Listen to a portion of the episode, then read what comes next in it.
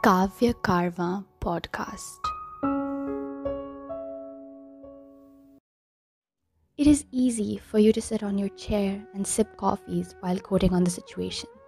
It is easy for you to argue about the condition of the government. It is easy for you to sympathize the dead. But you know what? Life is much worse for us. Our sofas and couches prick us like needles now. I appreciate your empathy, but lamenting over what you're missing and what should have been done. There are families like mine struggling, showering cash and currencies to buy an ounce of life. And then there are those worse than us, begging for a penny or a cylinder to survive, screaming out loud to get heard so that their loved ones can breathe for another day. Not all of us have luxuries, but even money cannot save lives. While this storm has wrapped the world, my family is wrapped by a different kind of tornado. This girl, who never saw a dead body in 20 years of her life, saw her dearest losing their breaths one after another. You say you understand, but you cannot. Now, I walk in the old room, probably the biggest one in our villa. The two chairs where two most jaunty people sat with the faces of angels are empty now. One passed away struggling, while we didn't have the slightest idea of what was happening. My granny. She was the most fun loving, strong person of the family. She was the magnet who got us stuck together. She was the soul in our bodies. She never missed a chance to sing in public. She secretly helped everyone by sacrificing her needs. The poor were more dear to her than her own grandchildren. In 60 years of her age, she argued with my father and rode on a horse, that too on a straight peak in Kashmir. Although when she got old, it was hard for her to walk, and yet she cooked every single thing just like me. She never hesitated to speak up the truth, and while she had fought fiercely with every disease in the past, she lost this battle, which was surely unacceptable for us. Her demise infuriated my grandfather, the high end of our family.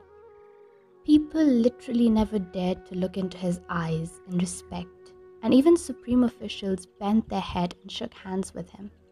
He was wielded support for the government while he prioritized helping others before himself and his family, just like Granny. Now, when I enter in that room, both the chairs are empty. Granny got buried, while Dada is in the hospital struggling for every breath. I have not seen my father for over a week as he's now taking care of Dada. You think just lamenting over the situation is easy while you are living well in your homes? We are unable to eat a bite or sleep for a second. This is not easy. I see people dying every now and then with the same grief that overwhelmed my family is now torturing others. I cannot save lives, but at least I can help. I started calling out for people who can help others and those in need, texted me with their requests. I used my sources and social media to track the availabilities, and it was just yesterday when a girl came asking for plasma donors. It took me six hours to get back to her with requested details, and I was late. We lost another soul in just the lapse of six hours. And here I am, with a heavy heart and lost hopes. I see no end to this, and the ultimate end for me is near. I don't see light, but maybe you do. You may cheer me up, but I'm just too lost to be brought back.